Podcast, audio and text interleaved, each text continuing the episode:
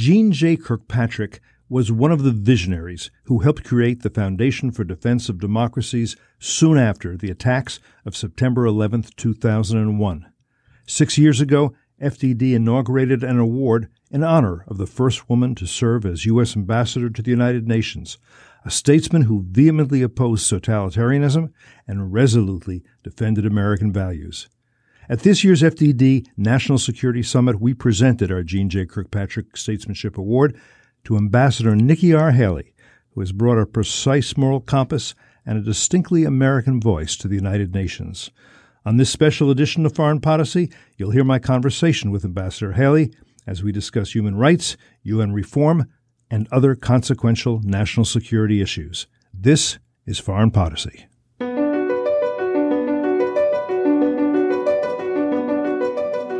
Either the U.S. enforces some rules in the world or there are Every no U.S. rules. president has tried to diminish tension with Russia, has reached out to the Russians. Most of those have failed, especially when Vladimir Putin became the leader. They're still killing guys who joined the jihad in 1979 or 1980 or 1981 who are still in the We game. are seeing a ramp up in North Korean cyber capabilities over the last decade. Iran is basically putting forth these claims of nuclear innocence, that they are doing nothing wrong, that there are no violations, and that's just factually not correct. I am fearful for what happens to Turkey now. If you thought that it was dangerous that a coup might have toppled this democracy, think about what this very autocratic man might do. I'm very honored, delighted to introduce the FDD Jeane J. Kirkpatrick Statesmanship Award and this year's recipient, Ambassador Nikki Haley. She'll be making brief remarks and then will be interviewed by FDD's president, Cliff May. Now, as some of you may remember President Ronald Reagan's 1981 appointment of Jeane Kirkpatrick as U.S. Ambassador to the UN was not met with universal approval. Never before had a woman held that position, and this woman happened to be a member of the opposition party.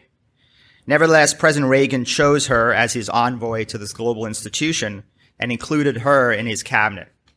It didn't take long for Ambassador Kirkpatrick to prove her mettle. Asked about the most significant change she made at the UN, she replied succinctly, We've taken down our kick me sign. And President Donald Trump's appointment of Nikki Haley as ambassador to the UN also was unorth- unorthodox, not because she's a woman, but because she was a Southern governor from outside the Beltway who would be the first Indian American to serve as ambassador and cabinet minister. She too quickly proved her mettle. Representing the UN at the UN, the United States at the UN, Ambassador Haley, like Ambassador Kirkpatrick, has become the nemesis of America's enemies. She's led efforts to increase the pressure on North Korea. She's led the way in explaining the fatal flaws of the Iran nuclear deal. She has called out Iran and Russia for facilitating the carnage in Syria and telling the truth about the criminal narco state of Maduro's Venezuela. And she has courageously defended Israel at the UN. Ambassador Haley is like Ambassador Kirkpatrick was authoritative, eloquent, and elegant. It's a potent cocktail, often and not easily mixed. Ambassador Kirkpatrick, who passed away 12 years ago, would be very pleased and encouraged to see such a kindred spirit representing the U.S. at the UN today. Though the two statesmen came from very different backgrounds, they are both really inspiring examples of the American dream pursued and fulfilled. Ambassador Kirkpatrick was born in rural Oklahoma, the daughter of a dollar a day oil rig laborer. She had brains and the determination to put them to productive use. Ambassador Haley is the daughter of Sikh immigrants from the Punjab. Her father became a biology professor at a community college in South Carolina. Her mother, a sixth grade social studies teacher and the founder of a clothing company. Her family encountered prejudice. They overcame it. And they relentlessly instilled in Ambassador Haley a sense of gratitude and pride to live in this wonderful country. She is an individual with a distinct American voice and a precise moral compass, which is why we can think of no better recipient for FDD's Jeane J. Kirkpatrick Statesmanship Award than Ambassador Haley. So today, Ambassador Haley is going to be interviewed by my good friend and close colleague, Cliff May. Cliff serves as, as FDD's president, and he had the privilege of working with Ambassador Kirkpatrick and other visionaries to establish FDD just after the attacks of 9 11.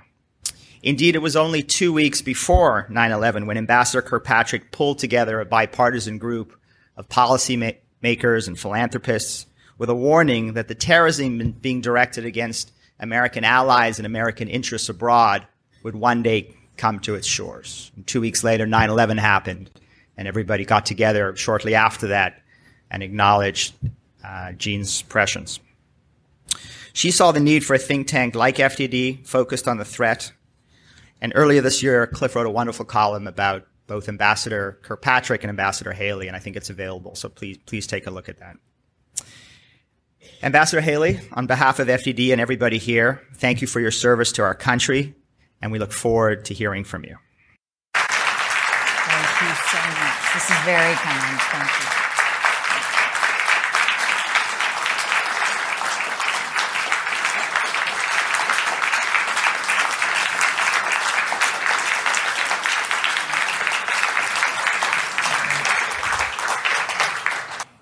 Thank you all for being here, and thank you to FDD for this amazing honor. I will tell you that um, FDD's been such a partner, whether it is us dealing with the Iran deal and the flaws that were in it, all the way to human shields and all the things that we need to do to combat it. You've been a partner um, in a time where we need partners. And so I appreciate that very much.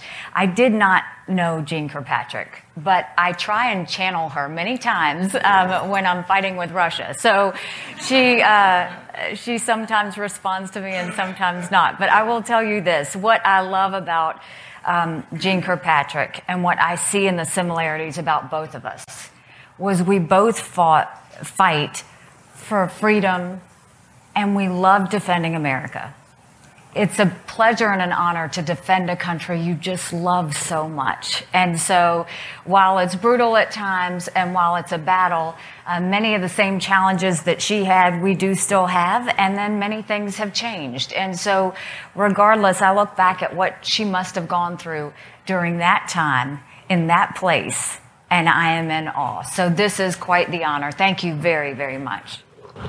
Madam Ambassador, thank you again. I, have got to take just one minute Richard V. Allen asked me to, to, convey something. Now, some of the younger people here won't know who that is. He was foreign policy advisor to candidate Ronald Reagan, and then he was the first national security advisor to Ronald Reagan. And most important, he was the one who introduced Ronald Reagan to Jeane Kirkpatrick. Neither knew the other one. Um, Reagan had never heard of Jeane Kirkpatrick. In fact, he said, "Who is this guy you want me to meet?" Um, and I, and he is a Dick Allen is still alive and kicking very much. I don't know if you had a chance to meet him. You should sometime.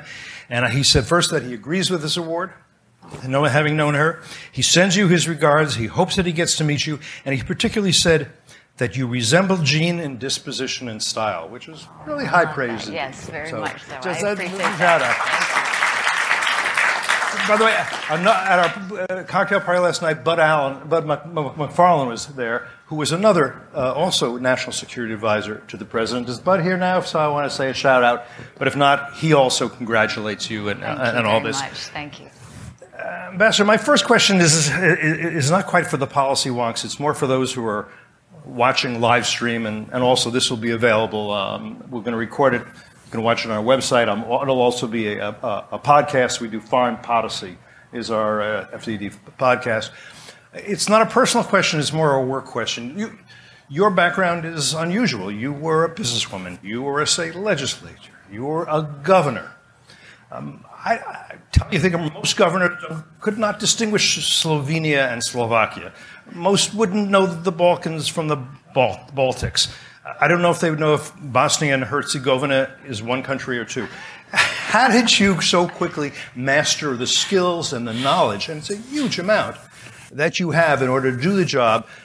In my opinion, I think others here certainly agree, as well and as really remarkably well as you have. How did you, how did you do that? Thank you. I think that a lot of it was obviously a massive learning curve. But at the same time, I can tell you that you can't know all 193 countries that are at the United Nations, so you have unbelievable experts to help you. Um, once I knew I was taking this job, I knew that I had to be great at it, and that's what I wanted to be able to give the president. And so it was just constant studying and constant reading and constant understanding of why countries act the way they do, what they're looking for, and where to go from there. So, in the similarities from governor, it actually is one, the negotiation skill is very much the same. And then the second thing is you have to understand your audience. You have to know how to make them see that it's in their best interest to be with you. And so I've found both of those work the same between governor and ambassador. You, I would imagine, came to Turtle Bay with no illusions about the UN.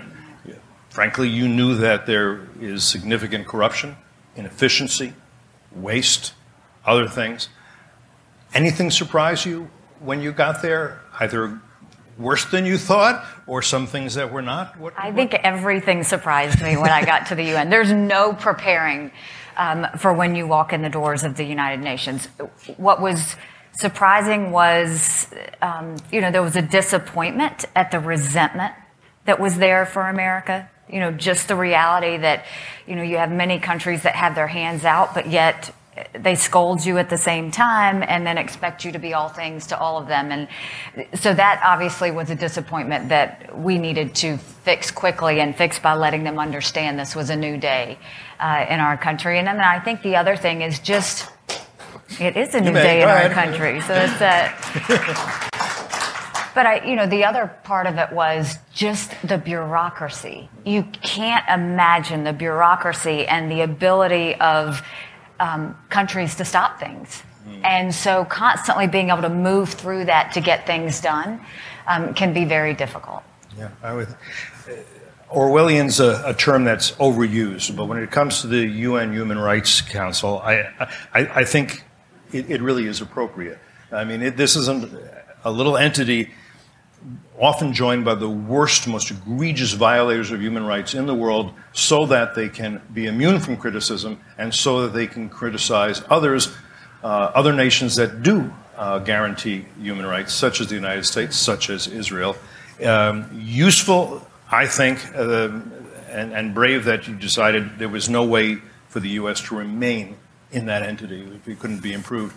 Now, I understand that uh, National Security Advisor Bolton is, is going to find a way to begin to, to cut off U.S. funds to it. Not so easy to do because this is an, an entity that we don't fund separately. It comes through general funds. But he's going to, but he's, he has a mechanism to do this. First, talk about what we're going to do there and what it could or could not accomplish, and whether this might be a model for other UN agencies that either don't do anything useful or do a lot that is actually harmful. Well, I think that, you know, what you saw with the Human Rights Council was uh, there were no words around it. Literally, the reason the Human Rights Council is in Geneva is because every country um, that serves in New York, they don't think human rights is tied to peace and security. So they want it as far away from New York as possible. And the truth is, human rights, many times, if you look at a government, if they don't take care of their people, you can almost bet it's going to end up in conflict and something is going to happen. And so um, we went in genuinely wanting to see if we could stay in the Human Rights Council. You know, President Bush just said we're not going to join at all. We actually put in the effort and said, can we reform it? And what we found were there were many countries that were embarrassed by it. Many thought we needed to reform it, um, but they would only tell me that behind closed doors. They wouldn't do it out in public. And so you saw Russia and China oppose greatly reforms. Um, and so clearly, the last, I think, decision point was when an ambassador told me, but if the United States gets out, then that's all that we have left. There's no credibility left. Well, that's exactly mm-hmm. why we needed to get out because you can't be the reason that something is given credit and said to be good when Venezuela is on it. Um, recently, they just appointed the Democratic Republic of Congo, Cuba. You see all of these bad actors that go on the Human Rights Council simply to protect themselves. And so it was a problem and we got out. But there are multiple things that we have gotten out of um, that were a deal that were beneficial to other countries, but not to us. The Paris Climate Agreement we got out. The Iran deal we've gotten out of. You know, um, UNESCO was another one that we got out of. What we are now doing, I went to the president one day and I gave him a book. And in that book, I showed him every country and the money we give them. And then I showed him the voting sheet. and all of those things. And I said, at some point, it's not that we should solely look at UN voting. That is not what I'm saying. What we should do is the countries that we give money to, do they believe what we believe? Are they still actually wanting to be our partner and work with us? If they're not and they're shouting death to America, why would we give them a single penny? And so you are seeing the efforts of defunding those things that are not helpful to us and that don't um, aren't in the United States' interest. And the Human Rights Council and, and the Office of the Human Rights Commissioner, we are going to make targeted cuts. If there are certain things that are not beneficial um, to our interests and the things that we fight for, we're going to get out of it. So there's two ways that taxpayer money won't be wasted the way it's been in the past. One is not giving aid, which may or may not do any good to countries that don't believe in the things we believe in, either in terms of what produces economic growth or protecting freedoms. And two, we said about almost a quarter of the UN budget is supplied by us. Right. It's more than I don't know the next eight or nine countries combined, uh, 22, 23 percent plus. Um, so the idea is to, to, to, begin to whittle that back and say, here's how we, and of course the money, is, a lot of the money is fungible, but we're going to say if we're not going to give money if we think it's going to bad endeavors. Is and I think a really good example of how this can be done is if you look at the fact we were giving a billion dollars to Pakistan and they were harboring terrorists that were killing our soldiers. I mean, at some point, you have to look and say, we're hurting ourselves by giving money. And if they want to be a partner with us, they need to quit harboring terrorists. So there's multiple examples like that. You'll continue to see the president puts into place to make sure that we are make, funding and helping the countries that are helping us back. Endemic at the UN for a very long time has been anti Israeli bias, using Israel as a sort of whipping boy. Uh, you, you, made a decision that you were going to speak up on Israel's behalf, even if nobody else was. What, what brought you to that conclusion? I really didn't even have that decision in my mind. I I knew that there was a bias against Israel, but I hadn't really put a lot of the thought into it until I attended the first session. And when I saw literally how abusive all of those countries were being to Israel in a way that was pathetic, really, I had no choice but to get up and say, this is completely wrong. It's like that kid in the schoolyard that gets bullied and everybody's bullying the kid just because they think it makes them stronger um, I wasn't going to stand for that. And so I came out and said, we are not going to condone this anti-Israel bias. We started to make sure that the Israel bashing sessions, as I call them, that they have once a month. we now try and talk about there's supposed to be sessions on the Middle East, not sessions on Israel. And so now we're actually making them talk about other areas in the Middle East and how we're there dealing with this. Are some other problem areas in the Middle East. And you would not know it if you were at the UN. Yeah. Uh, and so we're starting to do those things. And now, frankly, they're scared to say anything negative about Israel because they don't want me to yell at them.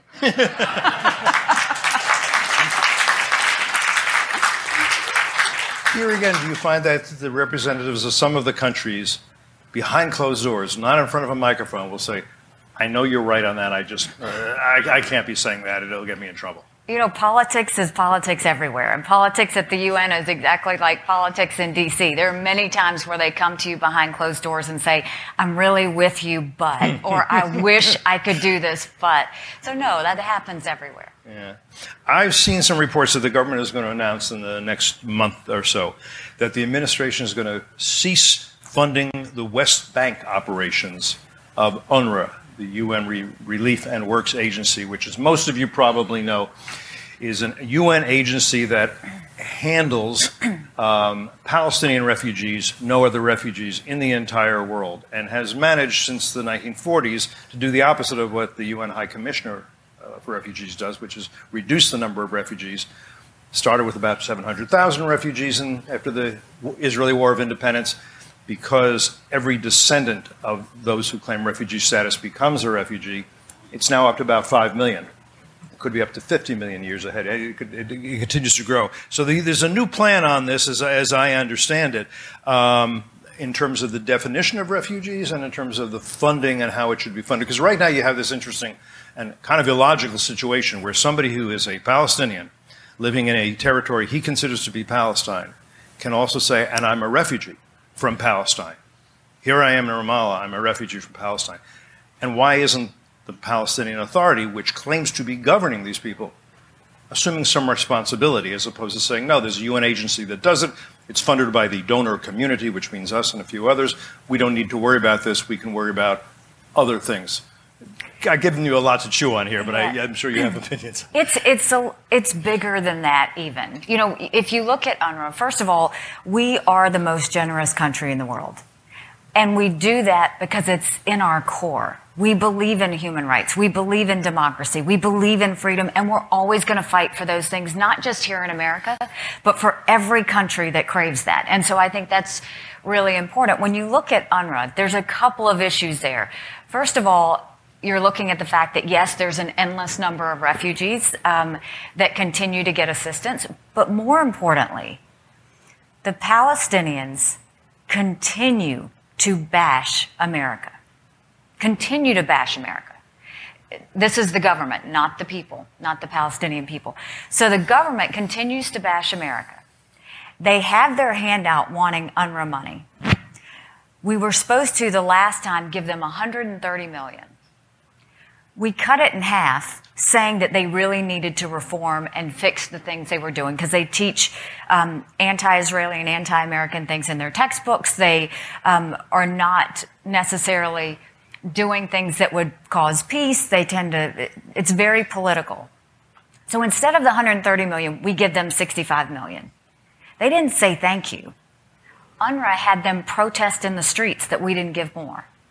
So at the last Security Council meeting we had on the Palestinian issue and UNRWA, I went and said, You are all so quick to wag your finger at us for not giving more. Where is Saudi Arabia? Where's United Arab Emirates? Where's Kuwait? Where are all of those countries? Do they not care enough about Palestinians to go and give money to make sure these kids are taken care of?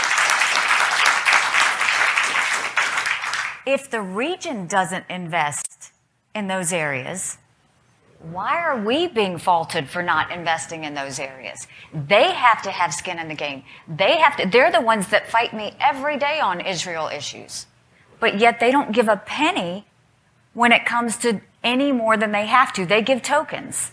And then we still are the largest donor of UNRWA at the same time. So it goes to a second set. Our job is not to take the beatings that you give us saying we're not kind to Palestinians and then turn around and pay for them. Our job is to make sure that, look, we'll be a partner with you, but only on a partner basis of something you believe in. So you show us you care, and then we'll come back and decide if we're going to give. And by the way, this at least raises the question whether the money that we are donating is seen for what it is, a form of charity, right. or if is it seen as entitlements or worse, reparations for some sin we have committed. I don't think we want to agree that we owe this. We give it out of the kindness of our hearts. Also, I would say, those who are talking about what you're talking about, possibly defunding UNRWA, possibly melding UNRWA into the U- offices of the UN High Commissioner for Refugees, who, which again takes care of all the other refugees in the world and does it rather well as a UN agency. It's one of the better ones, in, from what I've seen, in my opinion, as a, my days as a foreign correspondent. Doesn't mean the money would be cut off to those in need. But let's identify it for what it is. Somebody born in Gaza, living in Gaza, who doesn't have a job, is poor and may need welfare.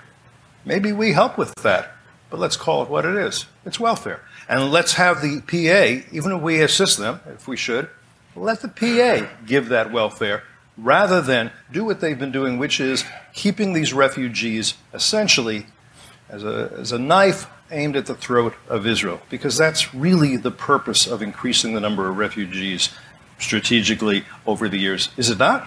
Well, and I think, too, look, if you look at the situation Palestinians live in in Gaza, it's horrible. It's sad. It's heartbreaking. You know, all of those situations, no one should be okay with how they're living. Our concern is the Palestinian Authority is not doing anything to fix the problems with Hamas in Gaza.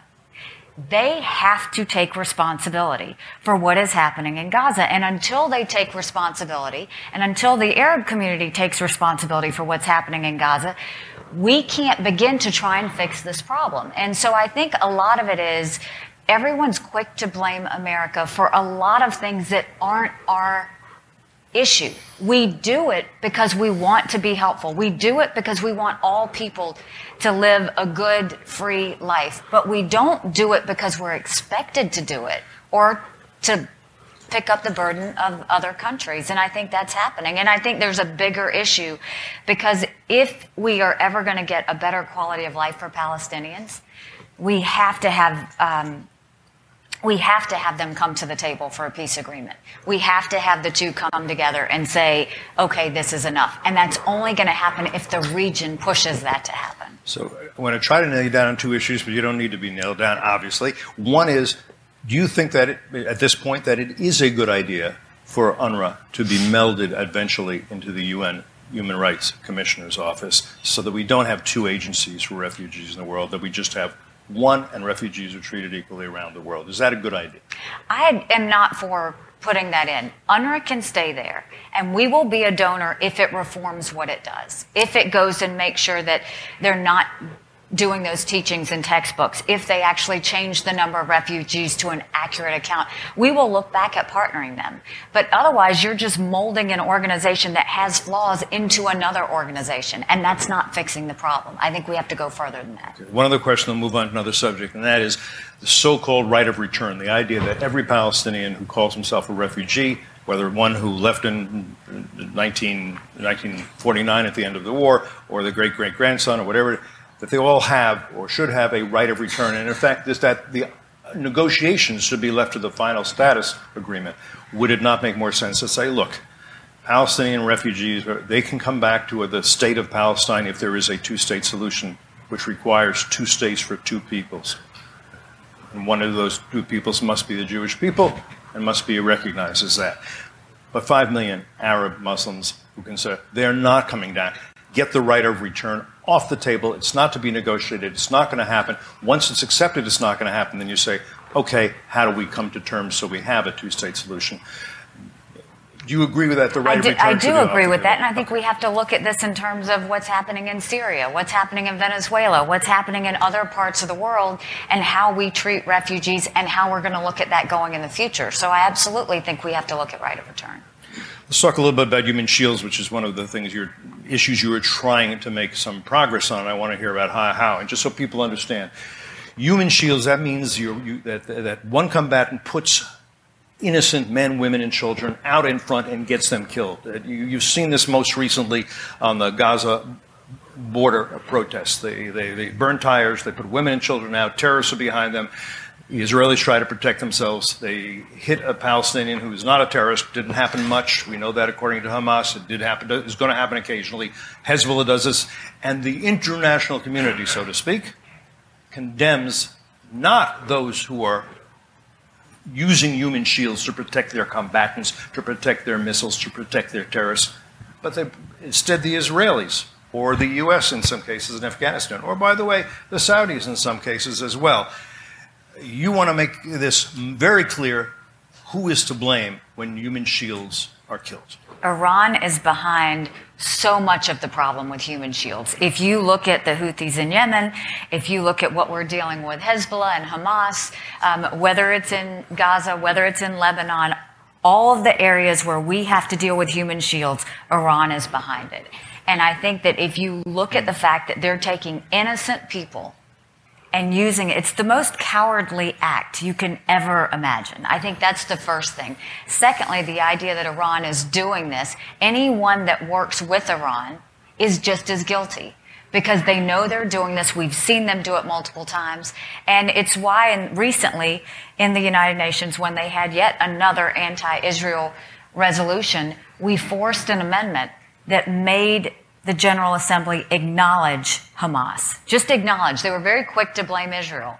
And we had them acknowledge that Hamas was causing the problems, and we won a majority of the vote for the first time. And you think you can make further progress at the UN on the human shields issue and the Security Council, for example? Well, and thank you again for FDD and all the work that they've done on human shields. We will always fight for that. And so I think, one, we're going to continue to put more amendments up like we did with Hamas to make them acknowledge who's doing this.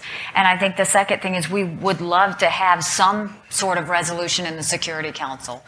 Concern is obviously that Russia would veto it, but it is something that we're looking at. Uh, speaking of Iran, you recognized pretty early on that the Iran nuclear deal, the JCPOA, Joint Comprehensive Plan of Action, was fatally flawed, I would say. Was there any point at which you thought, well, maybe it can be fixed? no, I never thought the Iran deal could be fixed. I mean, you give um, literally millions of dollars to this country, and they don't stop their ballistic missile testing. They don't stop selling arms, and they continue to support terrorism in no way is that a, a good deal for anyone in the international community but Iran. You were instrumental in helping undo the deal, I believe. You might want to share with us the ways in which that was the case. I, I strongly believed it was wrong. I, you know, you have to look at Iran, or at least how I looked at it, as the next North Korea if you continue to fund this and they continue to do these bad acts and no one holds them accountable, we one day are going to be talking about Iran the same way we talk about North Korea. And so to me, it was fundamental that we had to go back and pull back something that was done that was wrong um, and try and make it right. And you can't, you couldn't change a bad deal you could change it to be a better deal, but you couldn't change it to be a good deal. Right. And or so at least the, a less bad deal, right? Right. And you know, and the, the point was we went to all the other countries that were in the Iran deal and said, help us fight the ballistic missile testing. Help us do all of these things were in resolutions and they weren't following them. So we gave them the opportunity that if they would include those three things, then then we would talk to them. And nothing happened. And so I think the president was very bold, and I think he did the right thing by pulling out of the Iran deal. And I think, honestly, the other countries came to me and said, We know you're right. But because everybody loves the deal, and if their handprints are on it, then they have to say it was successful. They were tiptoeing around all of these things.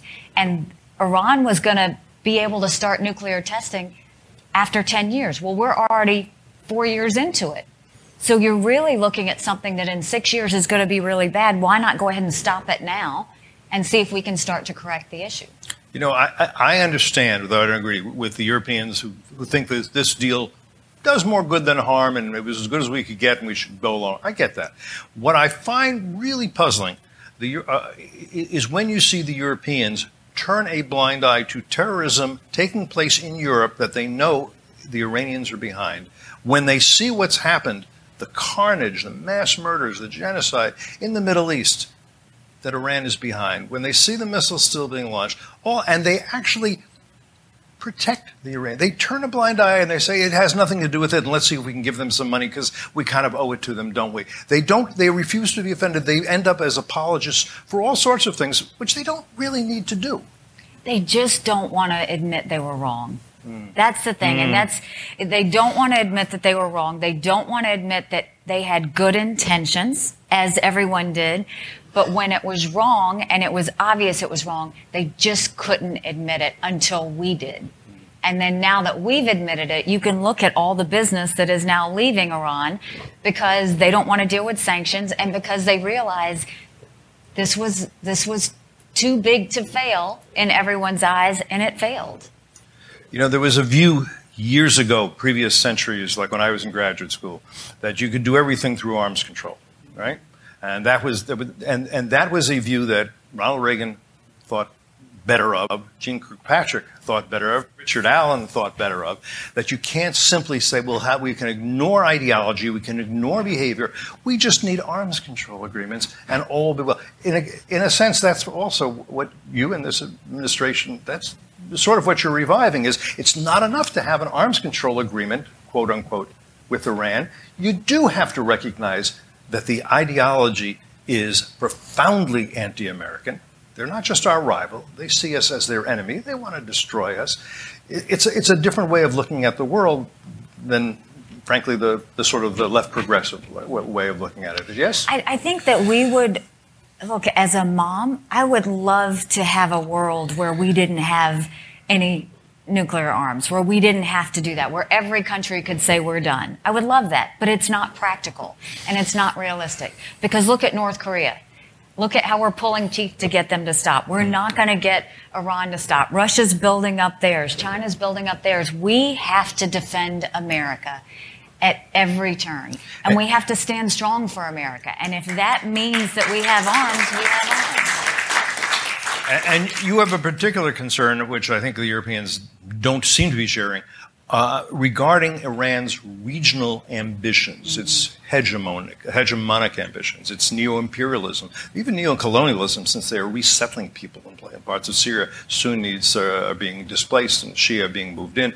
You have the, uh, the, the Shia militias of Afghans and Uzbekis and Pakistanis that they are essentially these are mercenary armies they're bringing in. We haven't seen a lot about this, about these proxies in the, in the media. We haven't heard concern from European diplomats, but I know you're concerned about this and think this should get somewhat more attention than everyone should be uncomfortable about Iran and the progress that they have made. If you look at what they've done in Syria and the way they've moved into Syria, if you look at now um, how they're helping the Houthis in Yemen and all the um, tragedies that are happening in Yemen, in Lebanon, the attacks and the things that they're trying to do in, in Israel. Iran is a problem. And so we have to get them out of Syria. We need to come to a political agreement in Yemen that, that gets the Houthis to go away. I mean, we've got to really start attacking this because if you look at where they were um, 10 years ago and you look at them now, it's spreading, it's growing, and that's a problem for everyone. So we're running low on time. We've got about three minutes. Let me throw two questions at you, and you deal with them as you like. One would be is, is Syria. Um, the Powell rule is if you buy it. If you, if you break it, you bought it. We didn't break it. Um, those who did, maybe they should be looking towards the future and funding that. Let Iran spend some of it, its, its money on that. Let the Russians do that. They shouldn't be coming to us or to the UN, since much of that money that when they, that they're getting from the UN right now is American money. So I'd like you to address that and a little bit about North Korea, where I think a lot of us are disappointed that things are not moving. It strikes me that we've mostly used carrot, and now it's time to reapply the stick uh, so that Kim Jong un understands that there are th- things we can do to him and to his regime that would be very unpleasant if he doesn't cooperate. So maybe just reflect on those two things, and then I'll, I'll let okay. you go. Okay, so I think with Syria, um, you break it, you buy it. Well, Russia and Assad now own Syria. They own a great big pile of rubble. And um, they did this, and they did it by using chemical weapons, and they did it by hurting innocent people. And now they have to go fix it. And they are now looking to the U.S. and Western countries to go and help do that. We're not going to do that. We're not going to do it. It's it's their issue. They have to take care of their issue. The United States is going to stay out of that. I think right now they both Assad and Russia want to see Iran out need to focus on that, and we will help when it comes to that aspect. But in terms of reconstruction, um, that is not the United States' place to do that. When it comes to North Korea, um, is it moving fast? No, but we never thought it would. We knew this was going to be a slow, tough process. The good thing I can tell you is we haven't had to deal with ballistic missile testing in months. So the positive is we're now talking. The positive is we're not dealing with ballistic missile tests. The positive is that we have sanctions that basically cut off 90% of their trade, 30% of their oil, um, and we're holding tight on those sanctions. So they still need financial relief and they're begging for it. So this is going to be a tough process, but this is still going in the right direction. So you know, look, are they wishing or maybe changing their mind on denuclearization? It's possible. But we're not going to change our mind on the sanctions. We're not going to change our mind on denuclearization, and we're not going to change our posture in terms of how we look at that as a threat in the world. And the sanctions are not maximum pressure at this point. Might they be over the months to come? Sanctions are pretty maximum pressure at All this right. point. I mean, if you look at cutting off 90% of trade, 30% of oil, stopping their foreign laborers from working, stopping all foreign investment, literally all the money they use to build their ballistic, their um, intercontinental ballistic missiles is gone. And they weren't using that money to feed their people. They were using it to build their nuclear arsenal. And we've taken that away. And we've taken a lot of other things away. Is there more we can do? There's always more we can do. And diplomatically, we'll continue to try and do that. But there is, there is a line where that gets crossed. And I think right now we have to see where we are. I think it's too soon to tell. Well, I've got many more questions, but I want to keep you on schedule and keep this on schedule. Ambassador Haley, it's been an honor. It's been a privilege. It's been fun. So thank you, and I hope to talk to you again very soon.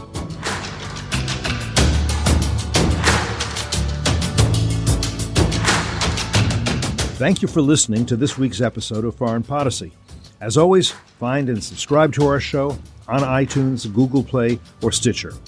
If you like this week's episode and have feedback for us, please leave us a review on iTunes. We'd appreciate your thoughts and your criticisms too. We hope you'll join us again in the future, but until then, I'm Cliff May, and you've been listening to Foreign Podicy.